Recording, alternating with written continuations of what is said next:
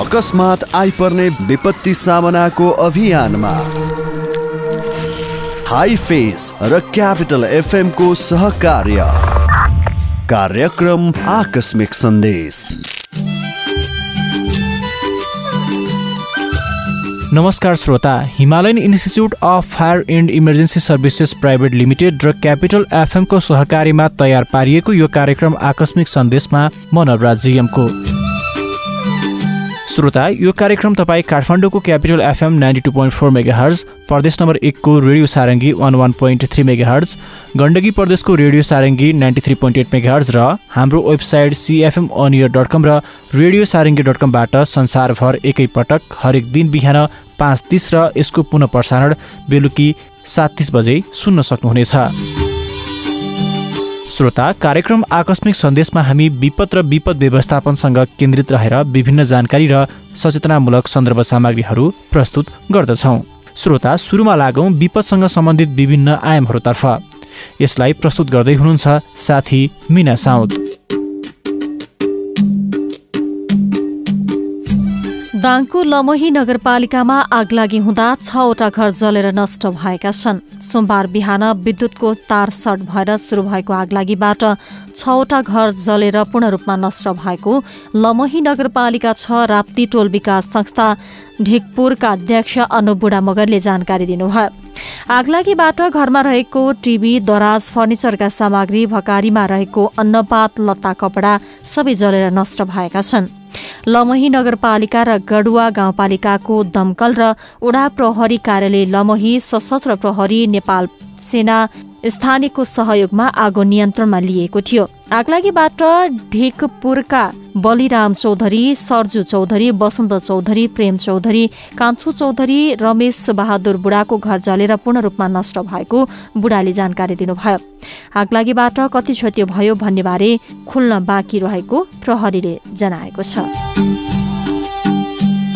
पृथ्वी राजमार्ग अन्तर्गत पर्ने तनहुको ब्यास नगरपालिका बाह्र घाँसिकुवा जलबिरेमा मार्बल बोक्ने ट्रक दुर्घटना भई आग लागि हुँदा दुईजना भारतीय नागरिक घाइते भएका छन्। भारतबाट दमौली आउँदै गरेको आरजे चौध जीजे एकहत्तर छब्बिस नम्बरको ट्रक सोमबार दिउँसो साढे बाह्र बजे दुर्घटना भई आगलागी हुँदा दुईजना घाइते भएका हुन्। भारतको उत्तर प्रदेश निवासी चालक एकचालिस वर्षीय अशोक कुमार राजपुत र सहचालक सोही ठाउँका अठाइस वर्षीय हरिन्द्र सिंह घाइते भएको जिल्ला ट्राफिक प्रहरी कार्यालय तनहुका प्रमुख डोलेन्द्र बहादुर हमालले जानकारी दिनुभयो। ट्रक अनियन्त्रित भई सड़क छेउमा पल्टिने क्रममा आगलागी भएको र उनीहरू घाइते भएको उहाँले बताउनुभयो। हमालका अनुसार घाइते दुवैको दमौली स्थित रत्नहरी अस्पतालमा उपचार भइरहेको छ। ब्यास नगरपालिकाको दमकलको सहायतामा आगो नियन्त्रणमा लिएको थियो भने ट्रकको अघिल्लो भागमा आगोले बढी क्षति पुर्याएको छ। काठमाडौँको चन्द्रागिरीमा टिप्परको पल्टिँदा एकजनाको घटनास्थलमा मृत्यु भएको छ। आइतबार राति चन्द्रागिरी नगरपालिका दुई मसिने भिरमा मसिनेबाट ग्रोबेल बोक ग्राभेल बोकेर बाणभन्ज्याङका लागि छुटेको प्रदेश दुई शून्य तीन शून्य शून्य एक क पाँच उनान्सय नम्बरको ट्रिपर पल्टिँदा चालक मकवानपुर भीमपेदी दुईका पच्चिस वर्षीय विनोद बलको मृत्यु भएको प्रहरी प्रभाग नागढुङ्गाले जनाएको छ। यस्तै ललितपुरको नखु दोबाटोमा आइतबार राति नै कन्टेनर र मोटरसाइकल एक आपसमा ठोकिँदा मोटरसाइकल चालकको मृत्यु भएको छ।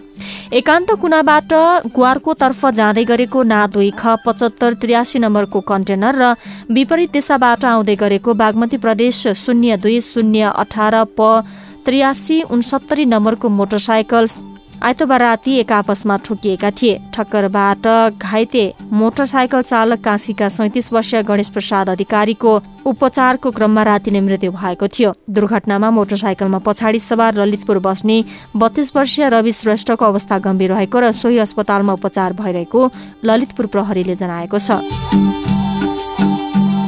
उता पूर्व पश्चिम राजमार्ग अन्तर्गत पूर्वी चितवनमा भएको सवारी दुर्घटनामा परि एकजनाको मृत्यु भएको छ। मृत्यु हुनेमा धादिङको धुसा गाउँपालिका एकका सत्ताइस वर्षीय महेश भुइयाल रहेको जिल्ला प्रहरी कार्यालय चितवनले जनाएको छ। काँकरभिट्टाबाट नारायणगढतर्फ आउँदै गरेको ना आठ ख चौध बीस नम्बरको तरकारी बोकेको ट्रक र विपरीत दिशाबाट गइरहेको बा अठार छ सत्र एकहत्तर नम्बरको बोलेरो राप्ती नगरपालिका दुई मार्तल पुल नजिकै एक आपसमा ठोकिएका हुन्। ठक्करबाट ट्रकका चालक भुइँहालको घटनास्थलमा मृत्यु भएको प्रहरीले जनाएको छ। दुर्घटनामा परि सहचालक तनहुको बन्दीपुर गाउँपालिका पाँचका सत्ताइस वर्षीय विवेक थापा घाइते भएका छन्। उनको पुरानो मेडिकल कलेजमा उपचार भइरहेको प्रहरीले जनाएको छ। जल तथा मौसम पूर्वानुमान महाशाखाका अनुसार मुलुकभर पश्चिमी वायुको प्रभावले आज पहाड़ी भेगका थोरै स्थानमा मेघ गर्जन सहित हल्का वर्षाको सम्भावना छ। हाल देशको पहाड़ी भूभागहरूमा आंशिक बदली रही बाँकी भूभागहरूको मौसम सामान्यतया सफा रहेको महाशाखाले जनाएको छ। आज दिउँसो देशको पहाड़ी भूभागमा आंशिक बदली रही बाँकी भूभागको मौसम सामान्यतया सफा रहनेछ। देशका पहाड़ी भूभागका एक दुई स्थानमा मेघगर्जन सहित मेघगर्जन चट्याङसहित हल्का वर्षाको पनि सम्भावना छ। यस्तै आज राति देशको पहाड़ी भूभागमा आंशिक बदली रही बाँकी भूभागहरूमा मौसम सामान्यतया सफा रहनेछ। कर्णाली प्रदेश गण्डकी प्रदेश र प्रदेश एकका पहाड़ी भूभागका एक दुई स्थानमा मेघगर्जन चट्याङसहित हल्का वर्षाको सम्भावना रहेको छ। र अमेरिकामा एक महिनाभित्र दोस्रो पटक हिम आदि आएको छ। यसले पछिल्लो एक सय चालिस वर्षको रेकर्ड नै तोडेको छ। कोलोराडो ब्योमिङ र नेब्रास्का सहित छ राज्यमा अडचालिस घण्टामा पाँच फिटसम्म हिउँ परेको छ। यसका कारण अस्सी भन्दा बढी हाइवे बन्द भएका छन्। दुई दिनमा चौबिस भन्दा बढी उडान रद्द गर्नु परेको छ। साथै करिब पैंतिस लाख मानिसहरू प्रभावित भएका छन्। मौसम विभागका अनुसार साधारणतया अमेरिकामा मार्चमा नै हिउँ पर्ने गरेको छ। यति बेला यहाँको तापक्रम दसदेखि पन्ध्र डिग्रीको बीचमा हुन्छ तर साइबेरियातर्फ चलेको चिसो हावाका कारण हिउँ परेको हो। तापक्रम माइनस एघार डिग्रीसम्म पुगेको छ। यसअघि सन् अठार सय एकासीमा चौबिस इन्च हिउँ परेको थियो। यस्तै अघिल्लो महिना आर्कटिक ब्लास्टका कारण अमेरिकामा एक सय बाइस वर्षको सबैभन्दा व्यापक हिम आदि आएको थियो। यसैका कारण टेक्सास सहित बाह्र राज्यमा भारी हिउँ परेको थियो। हिमपातका कारण एक्काइसजनाको मृत्यु भएको थियो भने थुप्रै घाइते भएका थिए। कार्यक्रममा पालो भएको छ अब छोटो विश्रामको। अकस्मात आइपर्ने विपत्ति सामनाको अभियानमा। हाई फेस र क्यापिटल एफएमको सहकार्य। कार्यक्रम आकस्मिक सन्देश।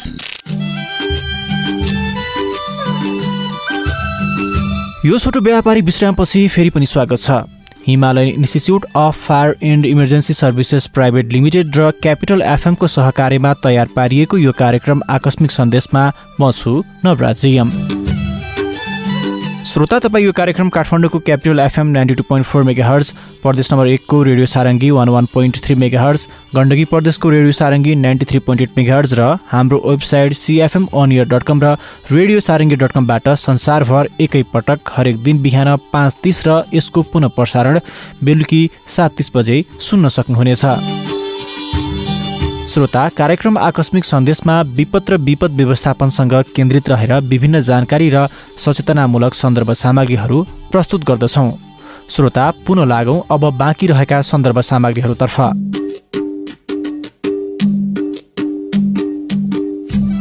आदरणीय श्रोता आजको श्रृङ्खलामा हामी गर्मीमा कसरी स्वास्थ्यको ख्याल गर्ने यस बारेमा चर्चा गर्दैछौँ। श्रोता हामीले अनुभव गरेकै छौँ गर्मी बढेसँगै पखाला लाग्छ खानेकुरा पच्दैन फुड पोइजन हुन्छ।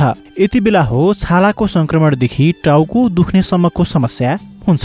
गर्मीमा शरीर आलस्य हुन्छ थकाइ लाग्छ काम गर्न जाँगर चल्दैन। अर्कोतिर झिङ्गा फैलने लामखुट्टेले टोक्ने साङ्गाले दुःख दिने पनि गर्मी याममै हो। यद्यपि यो मौसम भने खराबी होइन। हामीले मौसम अनुसार आफूलाई तयार राख्न नसकेका मात्र हौ। गर्मी जाडो प्राकृतिक चक्र हो। यो वर्षौँदेखि निरन्तर र नियमित छ। गर्मीमा कसरी आफूलाई फिट एन्ड फाइन राख्ने भन्ने कुरा हाम्रै हातमा छ। श्रोता के गर्ने त गर्मीमा स्वस्थ रहन अब लागौँ? यसतर्फ गर्मीयाममा लाग्न सक्ने सम्भावित रोगहरूबाट छुटकारा पाउनका लागि केही सतर्कता अपनाउन सकिन्छ जस्तै कि पर्याप्त पानी वा झोलयुक्त पदार्थ पिउने किनभने गर्मीमा बढी पसिना बग्ने भएकाले शरीरमा पनि पानीको मात्रा अपुग हुन्छ। यसै गरी मौसमी सब्जी फलफुलको सेवन गरौँ। सडे गलेको बासी जथाभावी राखिएको खानेकुराबाट शरीरमा रोगको सङ्क्रमण हुन सक्छ। यसै गरी सकेसम्म घर बाहिरको खानेकुरा सेवन नगरौँ। फुटपाथको खानेकुरा जस्तै चटपटे पानीपुरी मोमो चाउमिन जस्ता खानेकुराले पाचन प्रणालीलाई खराब बन्न सक्छ। यस्तै श्रोता घर बाहिर निस्कदा पुरै शरीर ढाक्ने पहिरन लगाउने। यसले गर्दा धुवा धुलो तथा घामको सोझो किरणबाट छालालाई जोगाउन सकिन्छ। यस्तै आँखाको सुरक्षाको लागि सनग्लासको प्रयोग गर्ने। यस्तै सरसफाइमा विशेष ध्यान दिनुपर्दछ। पसिना बग्ने धुलो धुवा शरीरमा टाँसिने भएकाले नुहाइ धुवाई गर्नै पर्छ। यस्तै श्रोता यो मौसममा लामखुट्टे झिङ्गा साङ्लाबाट बच्नका लागि के गर्ने त अब लागौ यसतर्फ। गर्मीमा आफ्नो शरीरका साथसाथै वातावरणीय स्वच्छता पनि आवश्यकता हुन्छ। आफ्नो घर आँगन वा आफू बसोबास गर्ने आसपासको क्षेत्र सफा सुग्घर भयो भने विभिन्न सङ्क्रमणको भय हुँदैन। पानी जम्ने खाल्डाखुल्डी फोहोरको थुप्रो कुहिएका वस्तुहरू छन् भने त्यहीबाट लामखुट्टे झिङ्गा साङ्ला फैलन्छ। यी भनेका स्रोता रोगका स्रोतहरू हुन्। लामखुट्टेको टोकाइले जिउमा चिलाउने मात्र होइन रगतको माध्यमबाट विभिन्न रोग सार्ने पनि डर हुन्छ। झिङ्गाले खानेकुरालाई दूषित बनाइदिन्छ साङ्लाले पनि खानेकुरामा हानिकारक ब्याक्टेरिया सार्ने जोखिम हुन्छ। त्यसैले लामखुट्टे झिङ्गा साङ्ला नियन्त्रणका लागि घर एवं आसपासका क्षेत्रमा सरसफाई आवश्यक हुन्छ। गर्मीमा लामखुट्टेको टोकाइबाट बच्नका लागि झुलको प्रयोग गर्न सकिन्छ। यो सही तरिका हो जबकि लामखुट्टे भगाउन धुप बाल्नु स्वास्थ्यका लागि हानिकारक हुन्छ। यस्ता धुपले लामखुट्टे मर्छ भने पक्कै त्यसले हाम्रो स्वास्थ्यलाई पनि हानि गरिरहेको हुन्छ। लामखुट्टेको प्रकोपबाट बच्न कतिले झ्याल ढोका बन्द गर्ने गर्छन्। यद्यपि झ्याल ढोका पूर्ण रूपमा बन्द गर्दा कोठामा हावा आउजाउ गर्न सक्दैन। त्यसैले सम्भव भएसम्म झ्यालमा जाली लगाएर सकेसम्म खुला राख्नु राम्रो हुन्छ।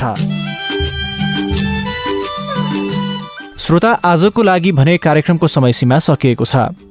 हवस् त श्रोता कार्यक्रम निर्माणमा सहयोग गर्नुहुने साथी मिना साउद र प्राविधिक साथी विश्व विष्टलाई धन्यवाद दिँदै कार्यक्रमको यो श्रृङ्खलाबाट मनोबराज जिएम पनि विदा हुन्छु। क्यापिटल एफएम सुन्दै गर्नुहोस्। नमस्कार।